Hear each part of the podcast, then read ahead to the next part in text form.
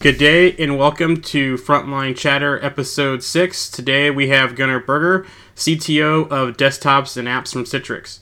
How's it going today, Gunnar?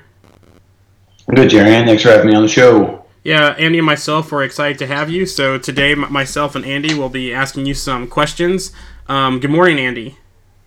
Good morning, guys. Uh, Gunnar, thanks so much for, for, for, joining us on the call today. As you know, myself and Jerry and our, our big Citrix fans, and the ability to have uh, the CTO of apps and desktops on is a, is a real pleasure. So thanks, man. Yeah, thanks. I think it's cool that you guys are doing this thing. Yeah, so let's. Uh, we know you're a busy man, so let's jump right into things. So you know, you've gone from consultant to working at uh, a couple, you know, different various companies to being an analyst, um, and then now you're um, as the CTO of desktops and apps. So can you kind of tell us what the transition has been like for you? It's more than that, man. I, I, I, my first job, my first real job, I was a Citrix administrator. so um, it's kind of crazy uh, that I'm in this role, knowing that where I started, I, I can remember my first interview um, at that job, and they asked me, you know, have I heard of Citrix? And I, you know, I, the answer was no, and now here I am in this seat. So um, yeah, it's been it's been a long journey for me, but uh, the transition, specifically your question, transition from analyst to CTO, um, that that's a, a, kind of a weird one. On on one hand, it's cake, right? Um, as an analyst, what do you do? You talk to customers every day. You kind of talk about the best practices, the, the right technology to solve the equation. Um, on the other hand, I find it difficult because my whole life it's been I, I, have been balanced in that I don't care what technology you use, um, you you know use me to help you find that answer that question. Um, so I, I, never had you know any kind of skin in the fight as far as uh, what technology you're using. Um, so that and that would be true even as an analyst, right? It's just kind of what talk about your use case, talk about your problem, and I'll bring you to the right answer for that. Um, and now it's uh, you know more the answer is going to be Citrix, and, but uh, the questions are still the same and um, that that's the one thing I, I, I find somewhat difficult. Um, but at the same time, I've I think I've been able to find my own way of handling it. That I'm still me. Uh, I'm still um, a genuine person, and you know, and when I'm on the phone with, or if I'm you know with a customer, and if we can't do something, I just tell them we can't do that. You know, that's that's how I do it my own. But if we can, I'm going to be very enthusiastic about what we can do. So from going from um, Gartner to Citrix, and I noticed you're based out of Georgia. So was the travel more um, as an analyst, or is it more now that you're CTO at Citrix and having to go out to, to San Jose, or Santa Clara area, and then also Fort Lauderdale? Uh, yeah, the travel's insane uh, in this job. Uh, see, actually, at the analyst job, there's very little travel. Um, the analyst gig, they don't want you to travel because they want you to be doing research. So um, like my house, I, have had this joke for a while, is that my lab is worth more than my house, and it's um, almost true. it's my lab is slightly less more less valuable than my house, um, just because I had you know all these good vendor contacts, and they'd send me a lot of expensive equipment. I've got you know I think you guys have seen the picture I put on Twitter a while back of all my GPUs I had in the house. And um, so, I mean, Gartner just wants you to be be in your lab, uh, building stuff out, and then writing about it, and that's how they make money off of you. Versus if I'm out flying around doing a conference, you're actually um, not helping the cause in, in, in, some in some cases because um, you're not writing research. So it's just kind of like a developer, right? You want the developer programming. So you know, give keep them in their cubicle as much as you can, feed them, and, and let them program. Um, that's how kind of Gartner works. Whereas this gig, it's a lot more relational, and so I have to be, I, I have to get out of Georgia um, and get to the customer or get to um, my my peers inside the inside of Citrix. Yeah, I can, I can kind of see then right there, you know, versus the the research stance and interacting with a different team at Citrix, to where your you know your travel has gone a lot a lot has gone up a lot more than than used to, and you know, also going to conferences as well because in your CTO role now, being at the conferences actually helps you to where as an analyst, you know, it wasn't uh, as beneficial to to Gartner. So I, I, can totally see that. Mm-hmm. I, yeah. I love the um, I love the home lab piece as well, Gunnar. I mean, obviously we oh, in the in the in the community. I mean, the home labs vary from a couple of white boxes all the way up, and I think yourself and Jerry and would probably have the more professional slash uh, mini data center for startups compared to compared to some of us. Um, yeah, so that's awesome. I like that bit. Yeah, I had to run a 50 amp circuit out to uh, keep my lab running. I do the same thing. Actually, I have two different circuits and, and two different UPSs, 15 amp ones that I have to run stuff on. And Andy keeps laughing at me because every time we do a recording, because the way my office is set up now, my rack is too loud, so I have to shut everything down before we do a recording. and I'm like, hold on a second, let me get all this ready. So it, it's always a pain right now until I redo my home office. Yeah, that's uh, my problem. Was I, I I could ignore the the loudness of it just because I'm used to that, and you know my life as a consultant, you're always in the data centers doing stuff. Uh, it's the heat. I couldn't deal with how hot my office would get. I have the opposite problem. So mine's the noise when making these recordings. I've gotten the cooling problem down because I'm actually down in the basement, which stays relatively cool by itself. But then I have some fans down here as well. Yeah, the noise doesn't bother me. It's just when I'm recording, there's a lot of background noise that doesn't make for a good recording. I have a I have a I have an app the exact opposite problem actually. My wife will often go up and take my office PC so she can play games or do anything else, but and she'll intentionally tell me to turn to warm up the office for her. so it's a uh, it's interesting how these things go. So let's uh, talk about some some roadmap at Citrix. So. Um, what kind of excites you the most on the product roadmap? And you know, we've seen some good announcements. You know, from something from last year's Synergy to, to stuff leading to uh, Summit 2015, and then now we're getting ready to to be um, into Synergy 2015. So, what excites you most on, on the roadmap? Uh, our workspace cloud. I think that that's the pivot that this company needs, and uh, the execution of that pivot is exciting to watch. And it's just it's perfectly in line with the way I think about what this uh, this industry. I mean, specifically the industry that uh, the three of us are you know passionate for. Uh, it's what we need. Um, you know, if, if, you think about uh, one of the biggest problems, you know, wh- why are we who we are? I mean, we, I think uh, you guys are both independent contractors, and that's kind of where I came from as well. Um, is because you know enterprises have a hard time adopting new technologies, and um, it's you know not their fault. It's it's they have limited resources, they have a lot of applications, and to move from one to the other is extremely costly and time prohibitive. Um, so how do you how do you change that right? That's not that's not really something we can change just doing you know uh, XenApp 8.0 right? There's it's just a lot of work going on with that so you have to literally change the way that you approach building the product um, and so moving into the cloud gives us um, the the benefits that the, the benefits that you may not even think about of cloud because a lot of times people think of cloud as more of an opex versus a capex thing, but it's it's more than that. In this case, it's you know I'm on my computer right now and uh, I'm using I got Google Chrome up and Chrome. I have no idea what version Chrome is on. Right? It's just it always is up to date, and that's just the way that Chrome always has been. Um, but if I go to my Gmail, um, in fact, I'm gonna, let me click on my Gmail right now. Um, every once in a while, uh, when you when you log into Gmail, it says, "Hey, look at this new feature." right? Um, so the one that came out a while ago was this important thing, like it would try to automatically highlight your important emails. I didn't, as an enterprise, I didn't have to go out and, and deploy the next version of Gmail, right? I just logged into it and it was the next version and it had these new features in it.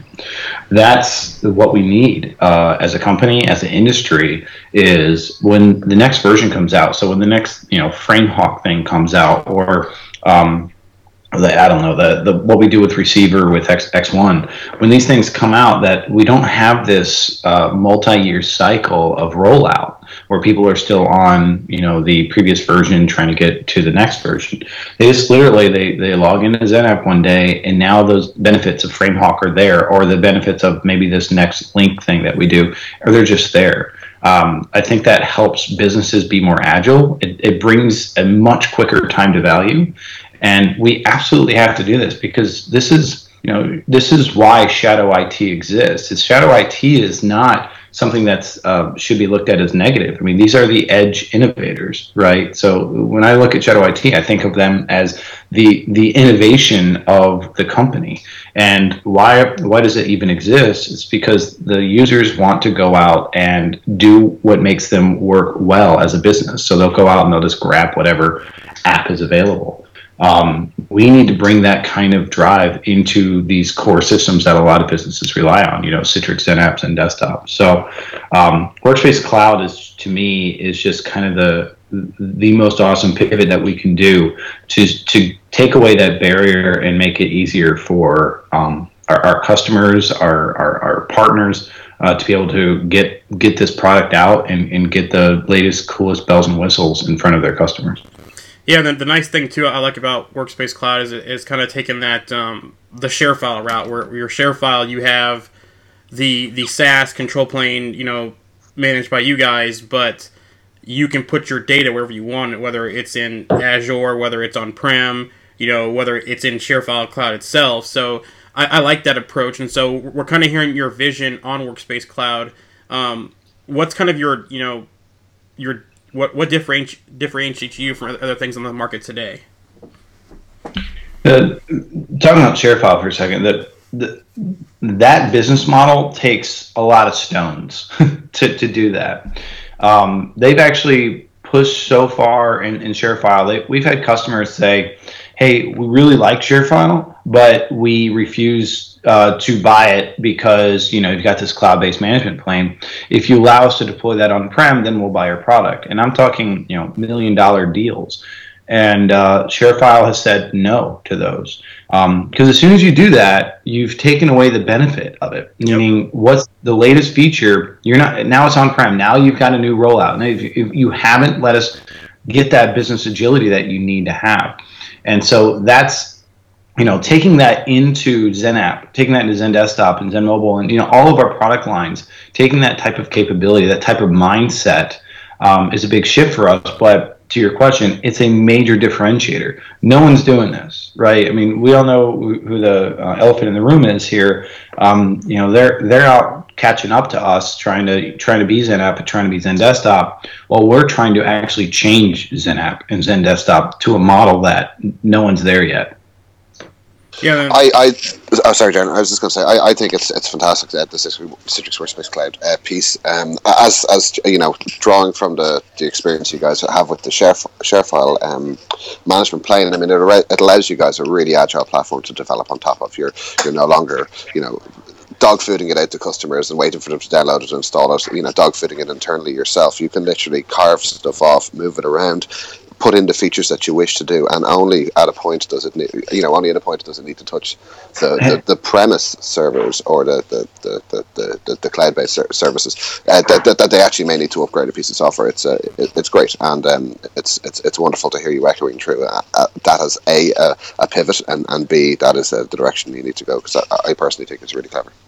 Have you guys seen this uh, drawing? I know this is a, a podcast, but um, have you seen this thing? I'm, throwing on the screen for you um, of this on, on the left showing the blue of the way you currently deploy uh, a XenDesktop Zen app environment and just all the junk that involves with this. This is typically when I'm on stage, I, I talk about these things. There's this is the stuff that we put in front of you that actually blocks you to get to your value. It's like, why are you deploying XenDesktop? Are you deploying to XenDesktop because you want to put up multiple delivery tr- controllers and SQL Server license? No, you're deploying it because you want to, you know, do a desktop. You, you want to get the whatever pristine desktop out, or if you're doing XenApp, you're doing it to get to an app.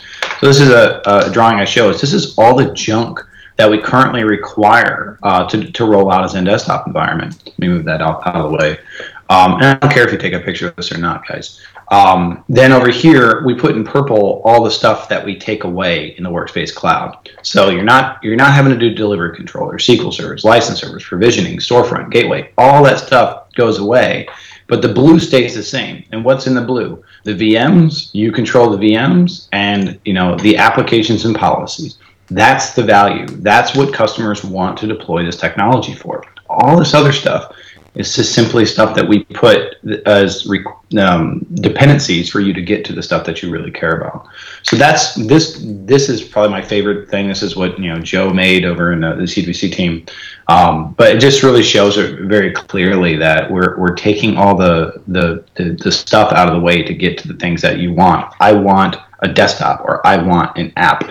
So you say I want, and then there's the app, and install your app and, and go. It's it's it's a very smart play for us. Yeah, I remember when you uh, had your session at Summit this year, and, and, you talked about this, and you showed about how the different pieces um, uh, uh, sit um, fit into the the stack as far as you know XenServer, Zen desktop, you know all the pieces. Talking about the legacy deployment of XenApps and desktop on prem, and then the, the grand vision of Workspace Cloud and how it's going to save you from a lot of moving pieces where you're just picking to where the workers go, and through the edge service, um, you're, you're, you're allowed to pick, you know, whether it's on-prem, whether it's in Azure, you know, pretty much you pick the cloud it goes into, and you guys are the control plane. Yep, I had that. That was the next picture is the control plane. And it's more than just a cloud, right? It's um, you know, if you want it to be AWS, AWS. If you want to be Azure, Azure. But also, if you want it on-prem, then it's on-prem. I'll, I'll pull up that picture too. Um, I'll share that. Share my screen again. Um, to, to, to share screen. Start. Um, yeah, it's it's on or off prem. It's just all you got to do is drop in this Edge service, which is this little MSI package. Um, let me see if I can log into my uh, Workspace Cloud account. Citrix Workspace Cloud demo.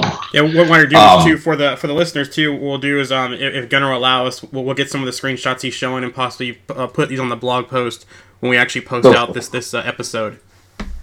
Yeah, I mean, any, anything I'm showing you guys, I'm uh, you know, unless it's you know an email pops up my screen or anything. so uh, outside of that, it's cool. I don't care. Uh, so this is Workspace Cloud. Uh, this is my little demo account um, that they gave me. Uh, but uh, what was I going to show you? Oh, the Edge service. So let me see if I can remember how to do the Edge service. I haven't done this in a while. Um, so summit attendees, offerings. Let's just do Workspace. Um, how about this? Maybe I probably shouldn't fumble with it. I'm just trying to find my Edge service MSI for you guys, um, which is how you install the thing. It's a little download if I could. yeah, I've it. actually, I've actually, um, in the interest of time, I've actually, uh, I'm on the White Glove program, so I, have gone through some of this as well. I've been given some feedback, and I've liked what I've seen from when this first started, when myself and a couple other CTPs were brought in with uh, with, with Joe uh, Vaccaro and um, at our last CTP meeting, and then kind of seen the evolution of it and the work you guys done, the feedback you've taken, and how, how it's actually been improved since that initial meeting we had with Joe. So it's, it's actually coming along very well, and I'm excited for this to actually launch to, people can more people can see it and get their hands on it and see the value of it. Ah, here it is. I found what I wanted to find. So it was under identity management. So because you want to add in your your domain, uh, so you just you know download this Edge service. So this is a little MSI package, and uh, what is it, 10 megs or so, 22 megs. Um, drop that inside your environment, and that's how you get this little purple guy up here, the edge service thing. And then he's going to talk to your Active Directory, your storefront, your hypervisor, and, and handle all of these things. But even the edge service guy is a managed thing. This is still in purple. This is still on us. And then in the cloud runs everything else. So it's I mean, it's it's so simple. In fact, um, so I was at GTC this week, um, and they did this really fun thing where they actually had NVIDIA versus VMware, and they you know did this race of who could set up uh, 60 VMs the quickest. And NVIDIA won. It was done in 60 minutes. I think VMware took 63 minutes or something like that. Um, and it was just fun, fun competition, right? And so they, they approached me afterwards, said, let's do this at Synergy. And so I've actually got our marketing guys uh, running that down right now. Could we actually do that at Synergy? Because I think it'd be a blast. And um, I, I, I, was uh, joking with a, a friend of mine from VMware, and um, you know, a little, little, bit of trash talk, I'll, admit, but we're friends. And um, he said uh, basically he was telling me I can only use GA code, but he doesn't know what we're about to GA in Synergy.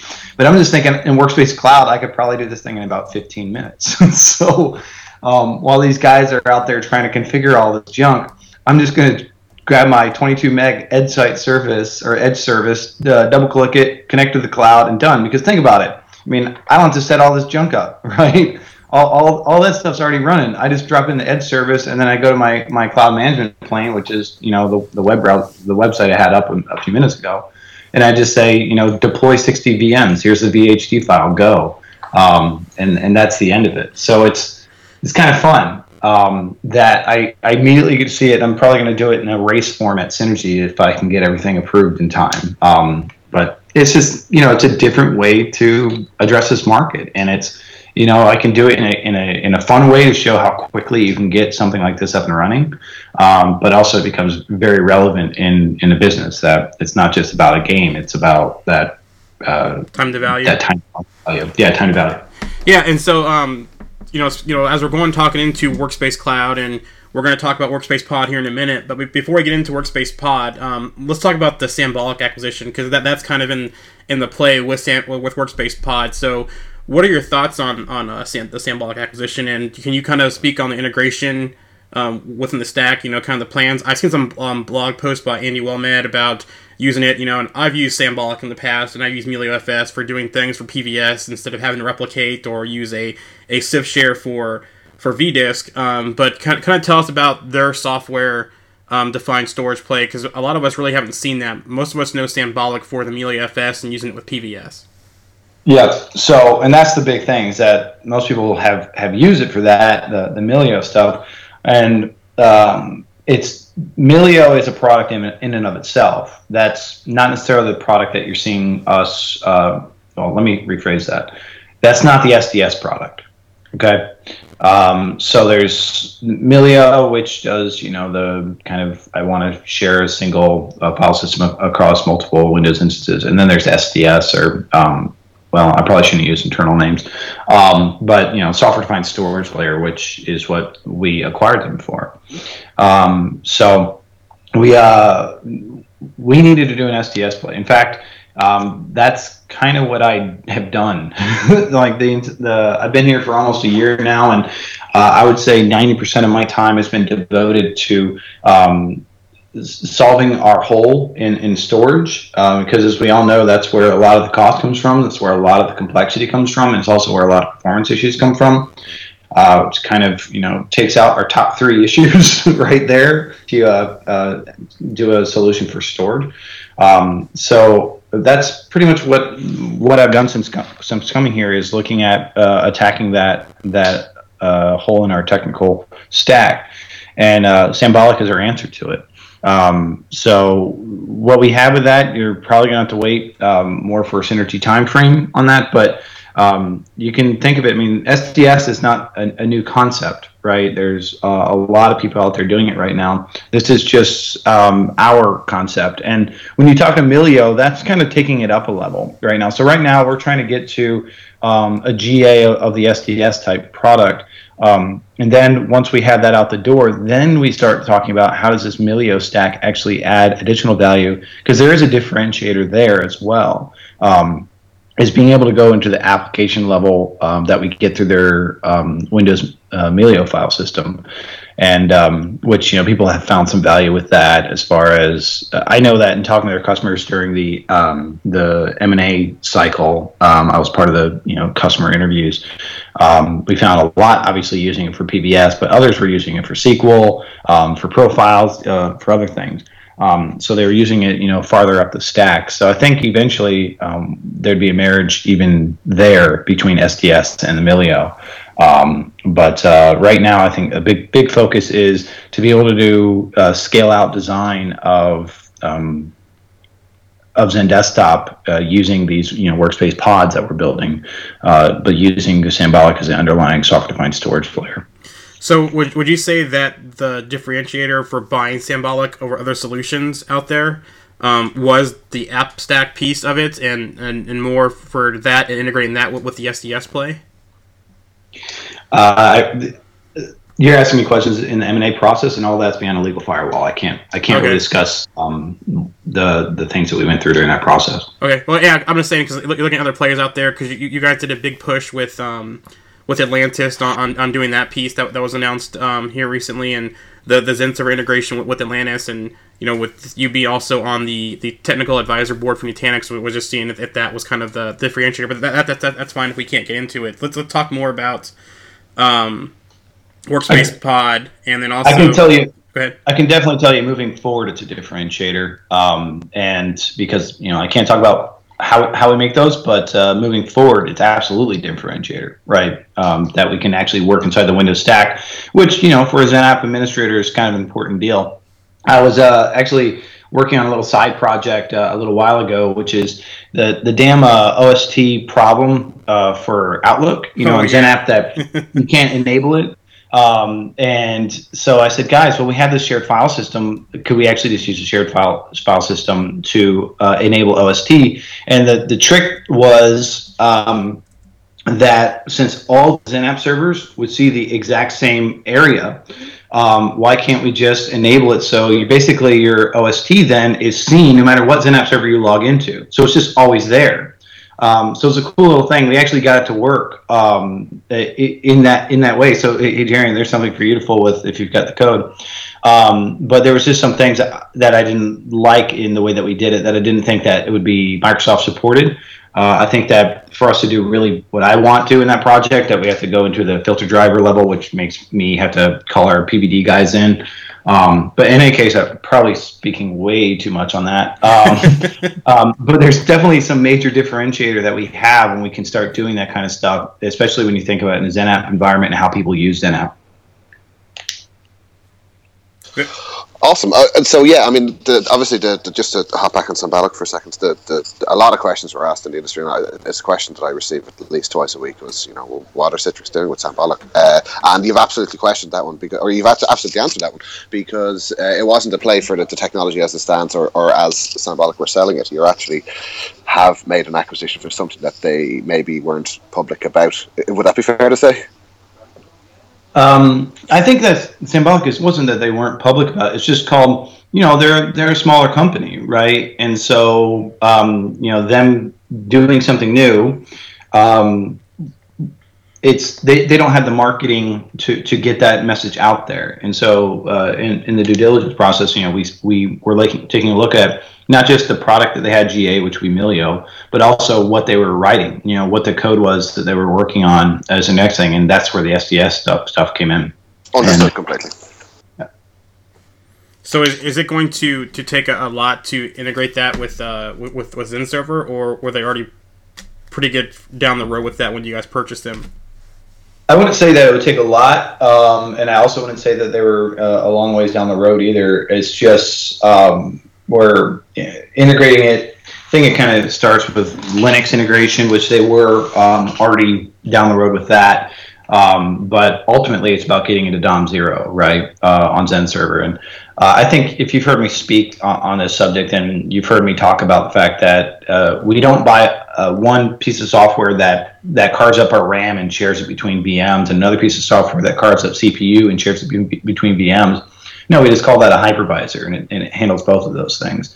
Um, but for some reason, we're willing to say that storage is this other thing, um, even though it typically would sit within the same box. Um, that you know, I need to reach out to some other piece of software, and that's going to manage my storage.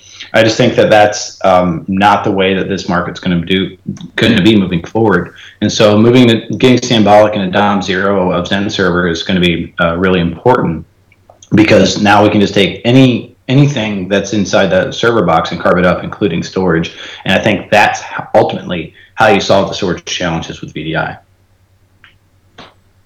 Nice. So let's uh so interesting stuff there, and let's uh let's, let's jump along here to some other things. So let's talk about um, Linux desktops. Um, you know, there there's been a, a tech preview and, and, and beta in that uh, piece of it. Some surveys have gone out. Um, kind of talk to us about you know the approach by Citrix for looking at Linux virtual desktops and applications, and then you know. Is it more of a, a market play or is it specific graphical application? You know, what, what's your, your vision on, on the Linux piece of virtual desktops and applications? I think it's a vertical play. Um, that we see a lot of demand for Linux in certain verticals like oil and gas, and um, that's kind of one thing we want to do is we we want to go. You know, XenApp and XenDesktop, Citrix in general, has been a very broad player in the market. Uh, you know, all, all verticals. You know, we can kind of sell to a more general audience. Um, but one thing that we're doing moving forward is we're we're we're deep diving into certain verticals, um, and so obviously you know healthcare, education, federal. Um, there's certain verticals that we've always been strong in, and so you know let's let's start double clicking in those. And one of those is oil and gas. And when you start looking at oil and gas, um, you see a, a, lot of need for Linux-based desktops uh, and also 3, 3D applications in those Linux desktops. So I think it's it's more um, strategic uh, within a vertical way. Um, but that doesn't mean you know other ones can't use it. It's just uh, we definitely see the need very strong in that market. Um, and, to, and to address your question, yeah, we're looking at both um, you know Linux desktop and 3D applications. Yeah, because one, one thing I've ran into in, in, the past, and I've had some customers, even for development and, and other different situations, where they've found the need for uh, Linux desktops, and we've kind of found some workarounds, you know, doing kind of double hop scenarios uh, and so forth. So it, it's good to see more, more, um, more players in this market. Um, you know, vWorkspace has kind of had it for a while. You know, Citrix is, is doing it. Um, um VMware has, has talked about it. So it's good to see it, it's being more generally accepted in the market now. Yeah, I think I, I think a lot of people have been uh, asking about this for years and years and years. Um, and honestly, guys, um, from my standpoint, it, I always questioned if it's even worth it. Um, but smarter people than me have said yes, it is, and uh, so we've kind of uh, pushed forward with it. Um, and uh, it, will it, be interesting to see how that takes off. I I have a lot of just concern about Linux in general because there's just so many flavors of it. It's very difficult to keep up with it. Um, but based on we did that uh, external uh, survey and the external survey the data from that thing was really clear of like what they need. And so when you when you use that data you can actually um, limit it. So you know you take you take out the big ones that these that these um, you know these verticals are looking for. And so therefore you get more narrow but you get what what you really want out of it. Meaning you know maybe we, we support you know, three flavors of linux or something like that. And that starts to look a little bit more attractive because frankly windows has got you know a bunch of different flavors of windows 7 Vista, do we still support Vista? I don't know. Um, so, um, you know, being able to limit that actually helps us be able to make sure that we do a, a really good user experience on it as well. So, um, um, kind of speaking out, we mentioned Synergy 2015 earlier. So, you know, it's coming up here, what, in less than two months. So, what kind of excites you uh, about the upcoming Synergy conference? And then anything you can share, give us a hint about, you, you know, in the meantime? Um, honestly, I don't think there's much. I mean, you know, you guys know this. We've been in this field for a while. Synergy is where we make a lot of our fun announcements. Um, and for me to talk about what excites me, me requires me to give you hints of what we're announcing.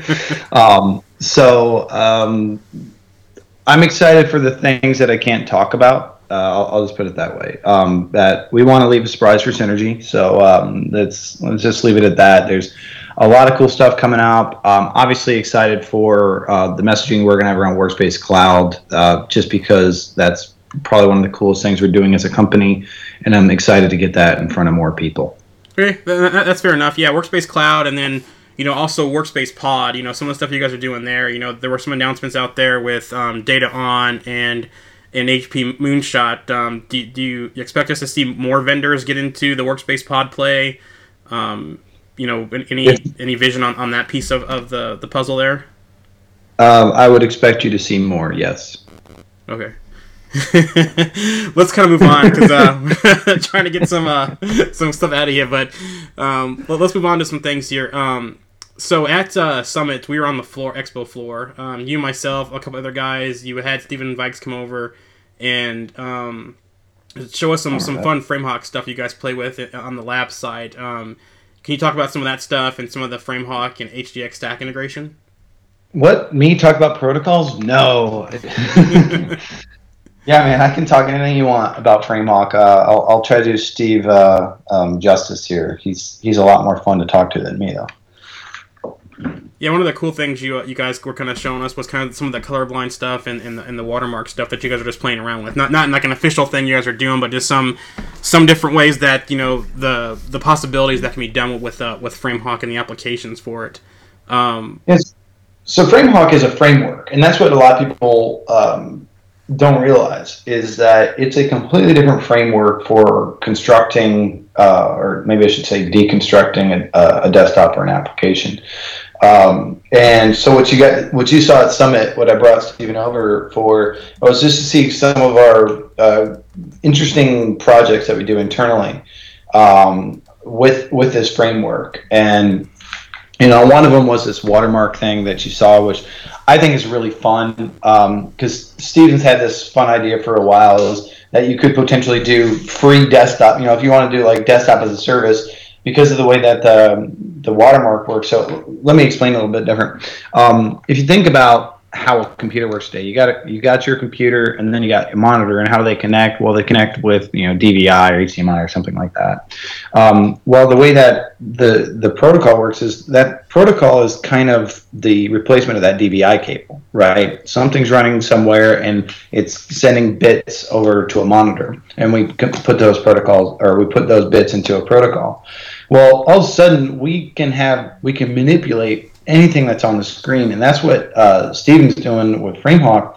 And so one thing he could do is he he could actually set send in a completely separate screen or a completely separate layer and um, layered on top of the screen. So his idea was, you know, we could do a free service and we could actually layer in an ad, an ad um, and you wouldn't be able to make it go away because it's literally coming in kind of on that DVI cable layer. There's nothing on, it's nothing using your desktop, right? It's not using your CPU RAM. There's no way to kill it. it would just be layered inside of there, and it's just coming within that stream. And you have to be much smarter than me to try to make that go away. And so um, I was actually working on a side project that I had to table for the time being. Of I wanted I wanted people to be able to log in, and then there's just kind of a video on the screen that you're that you're watching, but you don't realize that that's coming in through a separate layer. Um, so there's no way for you to make that video go away because I wanted it to be like kind of an intro video to a new service that we're launching. And um, but it's it's interesting, and you know he was using it for watermark um, but it was just the the applications for this thing were really cool. So one of them uh, that you saw was if if we control the different layers, and we could actually um, change the way that the colors are to solve color blindness. He also had one um, where he has a guy who's nearsighted inside of FrameHawk, and they were actually working on how they could uh, basically just take your desktop, layer layer your desktop on top of another identical desktop, right? Just basically take your stream, split it out in two streams, and then layer it right back on top of each other. But by doing that, offset the second desktop a little bit to to offset your um, your vision. So you actually, if you are um, nearsighted, you actually wouldn't have to wear glasses while looking at your computer screen. And it was crazy is to have talking to the guy, he's like, "This." I was looking at the screen, and it was like messing with my eyes to look at it. but to him, he said, "This, I can, I can read it." it's like wow, without without his glasses on. So that's that's the advantage of someone like Steven and the FrameHawk guys is that that stuff is obviously next next level junk. That's not about you know how much bandwidth does something use or you know what kind of frame rate do you get, which is the typical stuff that the three of us would probably be focused on. Um, he's out there, you know, trying to change the way that we use um, these protocols. So you saw the layering is is kind of one one of those technologies. Yeah, it's, good to see that on, on the expo floor, and then even during the the keynote, Tim showing the the the different um, um, bandwidth and, and, packet loss scenarios as well, and you had um, him show that. So it, it's very cool to see some of the applications and, and possibilities with, with FrameHawk, and I look forward to when when that's fully integrated into the HDX stack and actually out for all the customers to use because I think that's a, a pretty cool technology that you guys have acquired here. So. Yeah, it's, it's very cool technology. Let's let me clarify because uh, hopefully you know your listeners are the type of people that would understand like uh, the idea of where you use certain technologies. FrameHawk is not a um, silver bullet, right? It's not going to be something that solves every challenge in the world. In fact, Oh, my computer just went to sleep. Um, you guys still there? Yeah, we're still here. Okay. Um, it, it's designed specifically for these um, high latency scenario um, workloads. So it's designed for satellite links or uh, 3G, 4G, terrible Wi-Fi scenarios. Um, if you're in a LAN, you're probably never going to see FrameHawk. You know, in a LAN, you got 100 or gigabit speeds and there's no real need to, to bother with uh, bringing FrameHawk into that. Um, so I just want to, want to be clear and set expectations here of, of what FrameHawk is. Now, some of the framework stuff that we were just talking about, that's different, right? That's not about protocol so much. It's just a framework that what we can do uh, with the protocol. Um, but as far as the more on the protocol side and the and the loss latency scenarios, um, when most people think of FrameHawk, they're going to start thinking of, of, of, it in that context of um, we, we want to uh, make uh, those really poor network scenarios run really well. But I just want to you know kind of level set that there's within the HDX toolbox, there's a lot of things we can reach in there. You know, super codecs to you know all, all kinds of different stuff. And one of those things that we're now going to be able to pull into is oh look, you're on a terrible network. We're going to pull in. We're going to use some of this FrameHawk technology and use that to to solve the challenges of the bad network. Very nice. So, Understood. Um, and yeah, I mean that, that clarification is really good too because it's, it's the first question that, that will will be posed to, to many many consultants and many you know IT administrators out there. You know what framework is going to do, and it's uh, it's good of you to, to, to, to, level that expectation straight away to say that you know it is a use case you know in the first part, but the framework has so much potential that it's a it's a space to watch. Yeah. I mean, come on, guys. We, we've all been in this. It's all it's all use case, right? Yep, it's all about use cases. Always, definitely. It depends. yep. It's always depends answer. So as we're we're winding things down here, and you know, one thing we always ask everyone that we uh, we have on the Frontline Chatter podcast is um, about different technology you're watching, or you know, what excites you uh, about it. And this can be anything. It doesn't have to be Citrix, desktop virtualization, application. Any it can be anything out there. Um, so you know, what technology on the market are you kind of watching at the moment, and, and what excites you about it? Um, well, there's multiple um, but I want to get to. Uh, I'll try to just go through them real, real fast for me. So, uh, OpenStack, uh, because I'm a data center guy, um, and I'm very comfortable, you know, standing up data centers. Um, so I'm just I'm, I'm just interested in, in, the what we're doing or what's going on with OpenStack community. Obviously, with how that uh, our cloud platform play. Um, so it's just something that I personally am really interested in. It's just it's the nat- natural progression for someone like me, and I'm sure you guys as well. That um, when you're in the data center, you've been you've been keeping up with the trends of the data center for years and years and years, right? It used to be big big VGA cables and USBs going to a KVM, and I remember when I got like my first IP-based KVM, so I could log into the KVM and then use the KVM to control my servers, and then of course you get like HP ILO, and then the KVM starts going away, and virtualization then comes out. You know, it's all um, you know, just keeping up with the data center trends, trends in data center for years and years. And now with that going to a cloud approach and OpenStack kind of being synonymous with that, even if it's true or not, um, I'm, I'm interested in that. I'm interested in, in how, how we sit within that within cloud CloudStack.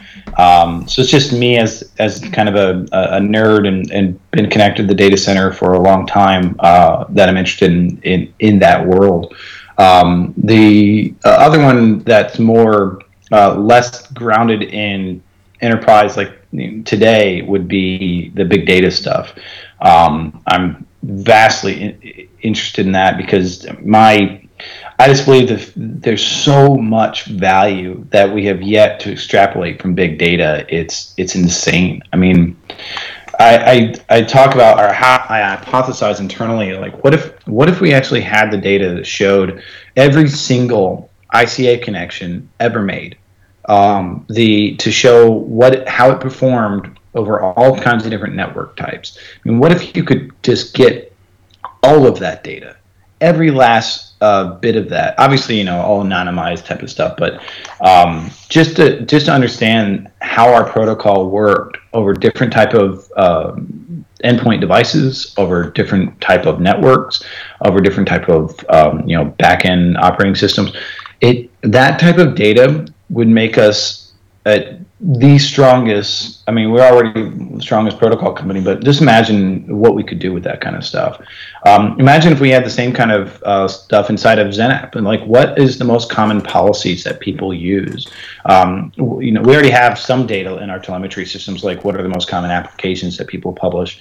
But that kind of stuff uh, gets me crazy excited because, I mean, as a Gartner analyst, that's kind of what I did, right? Was you consolidate your information from you know hundreds, if not thousands, of customers, and a lot of times the customers call you and say, "How does you know someone else in the healthcare industry using this um, using XenApp or using XenDesktop or whatever?" And you give them that in, that insight, and that's a, a big value that Gartner brings. Imagine if that was just something that was naturally a component of XenApp XenDesktop and Desktop. And that's one thing that also makes me excited about Workspace Cloud because all of a sudden that's all running in the cloud, meaning we're starting to get that data. Um, so big data and allowing us to have the kind of business analytics that comes with big data is crazy exciting to me. And I also just think um, I'm doing a, a, TED TED style talk next week, and um, one of the things I'm probably going to touch on is this whole idea that the world is moving towards this big data. Um, like you know, next week I, fl- I, I have two flights, one to Florida, one to Pittsburgh, um, and and each flight, I know, I think I've uh, heard it at a conference that there's a terabyte of information that is gathered every time there's a flight. And think think of all the other information about uh, my ticketing, my going through security. All that is being tracked. All that's being logged somewhere. So like, imagine how much data I created for all these companies as I uh, as I go around, or my, the the information my my car tracks on me. Um, all that information, the bigger it is, um, the more it's locked to one location. So now you've got to kind of have this conundrum that I have, you know, petabytes of data sitting in a single location, but the industry is the exact opposite, right? The industry is mobile. It's it's all over the place. It and how do I actually use that data and benefit from that data when I don't always want to be right next to the data? And so I think Citrix has an interesting um, message around that. I don't think we've really carved it out, but it's something I'm thinking about uh, is if you want to be remote, but your data is this you know massive anchor that can never move because it's so freaking big. Um, so you know what what can Citrix add to that that type of mentality? And also just big data is crazy. Like the deep learning stuff they're talking about at GTC, um, just phenomenally scary and awesome technology. Like you, I was sitting at GTC and I was like, Skynet has already launched. We just haven't realized it yet. um, it's it's just really just interesting technology. But one thing I want I want to leave on is you asked me what I'm keenly watching. I just gave you kind of my geeky answers because they're my honest answers. But there's a there's this other point that's more directed towards you know an internal Citrix thing, um, and I'll share it with you real quick, which is that um, I believe that there's a change coming. Uh, if it's not already here, is how we look at XenApp and XenDesktop. Um, I, I actually think that XenApp and Desktop are really great technologies for what they are, which is remote delivery of be it a desktop or an application. Um, but ultimately, and I think I've shared this at Summit as well, um, it's there's kind of this weird fiefdom with it, and that these are not silver bullet technologies, right? You don't. I've I've seen a very small handful of environments that have done 100% VDI. Most of the time, it's around 30%.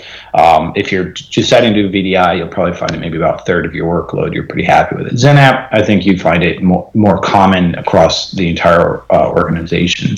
Um, but ultimately, the customer question today is I have I have devices and how do I manage these things? And the device, I don't care if it's mobile or if it's local, you know, if it's a big, that expensive PC or if it's an Android device. The customer question is I have these devices, I have these different operating systems. How do you help me manage that? And so I actually think XenMobile is the center of our universe. I just don't think that we've really uh, realized that yet. And I also think XenMobile as a name isn't necessarily the best name because it's not just about mobility. Um, I, I, say this on stage often. It's like talking about mobility is like talking about breathing. I don't need to talk, say that I'm breathing as you and I are talking. Obviously, we have to breathe to stay alive. Well, mobility is just a natural extension of what all of us do these days. So I, I, don't think we need to carve it out and say XenMobile is mobility because it's more than that, right? Of course, it can handle Android. Of course, it can handle iOS, but it's also moving and doing OS X, right? And you, you guys saw my screen. I'm running uh, a Mac, uh, the Mac Pro, the big you know uh, cylinder uh, thing in my house, um, and then there's you know the Windows world. I think that customers want an answer to device management, and they don't care what the device is uh, a, big fat device, a thin client, a, a, mobile device, and they want an answer to application management. And the same thing, they don't care what, what different operating system we want to solve app management. And then you look at the direction that this this industry is going. Um, you know, app management is becoming an API thing that we have. Uh, you know, it's just a, a simple API with Android or um, iOS, and it's also uh, all these uh, applications are containerized. Um, so it becomes really easy for XenMobile to drop a container of an app on top of uh, Android iOS.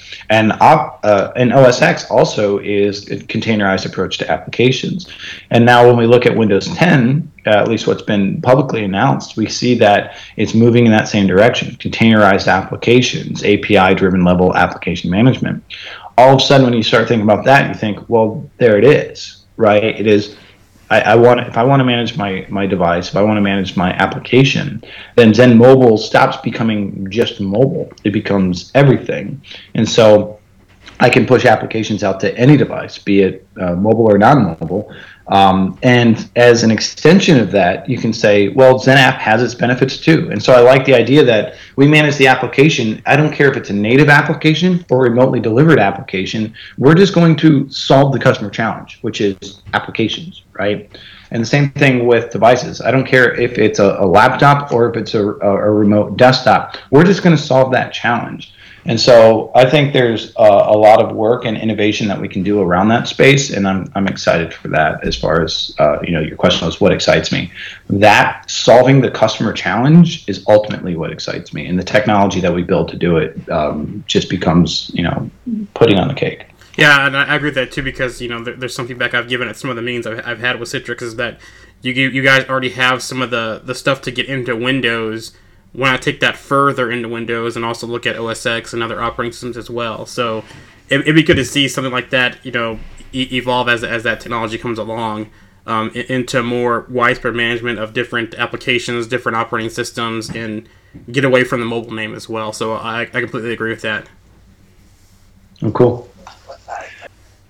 Um, so thank you again for, for joining us today. We, we appreciate your time. We, we know you're busy and and everything with, with a lot of stuff coming on and also leading into synergy. So, um, thank you for joining us on Frontline Chatter episode six. Um, this is uh, Jarian Gibson with, with the co-host uh, Andy Morgan, and thank you again to to Gunnar Berger for joining us today. Um, thank you, Gunnar, and have a great weekend. Yeah, thanks, guys. Thanks, Gunnar.